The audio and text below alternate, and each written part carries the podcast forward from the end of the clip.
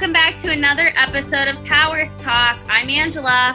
And I'm Patrick. Welcome back for another week. Towers Talk is brought to you by Lyon and Braxton Towers.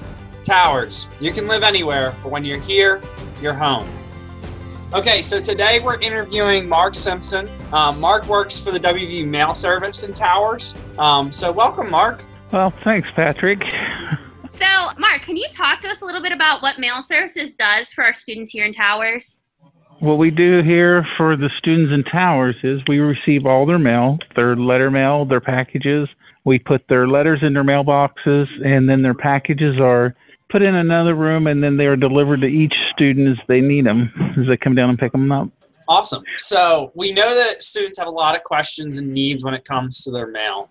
So, what's one thing that you want to share with students that you think would be helpful um, when it comes to sending or getting stuff from the mailroom? One of the things they really need to do that we have a lot of problems with, a lot of times they will send packages in without names on them or just a first name, no room numbers.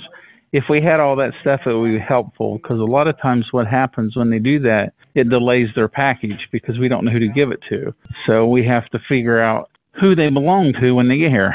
That makes a lot of sense. I think I had those probably those issues when I started here too. Yeah, that's a great point, Mark. And um, kind of on top of that too, I've noticed that I've noticed that sometimes they don't update their forwarding addresses in Amazon um, or any vendors that they would ship to. So that's just another reminder um, is you know when you're ordering from amazon make sure that you put your campus address on there uh, even if you've been like ordering to home all summer so that's just something to update as well um, Right. so mark i know that we've had some changes with our pickup location this year for packages can you talk a little bit about um, you know where that new location is and why that changed this year Yeah, um, we have moved all the student packages down to the old IT office in Brooke Tower. Uh, it's room G49, and the reason for that was with this virus and everything that's going on, um, we had to do the social distancing or whatever, and our main mail room is not really big enough.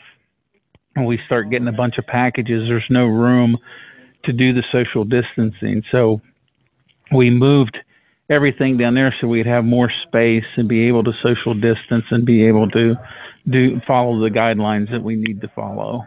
awesome thanks All right, Mark. So you've you told us a lot about the mailroom. You've helped answer a lot of the questions that we or our students have. So um, now we're going to ask some, like just a you know some questions about you. As we know that like, I've been working here for five years, and you were here much longer than that, I'd imagine. So you know how in like how did you get to your position at WVU? What do you love most about working here? Tell us a little bit about your experiences working for WVU. Okay, well, I, I started out about 13 years ago as a temp, actually working in the mailroom. I worked nine months here in the mailroom, and then I got on full time. So I've been here for I think 13 years in October. Okay, Uh, coming up. And yep, so I've been working in the mailroom all that time. Um, I enjoy the interaction with the students and helping the students out with their mail and different things. Uh, I've worked my way up from route, being out on the route, driving truck to moving inside, doing work inside, and then up to department lead.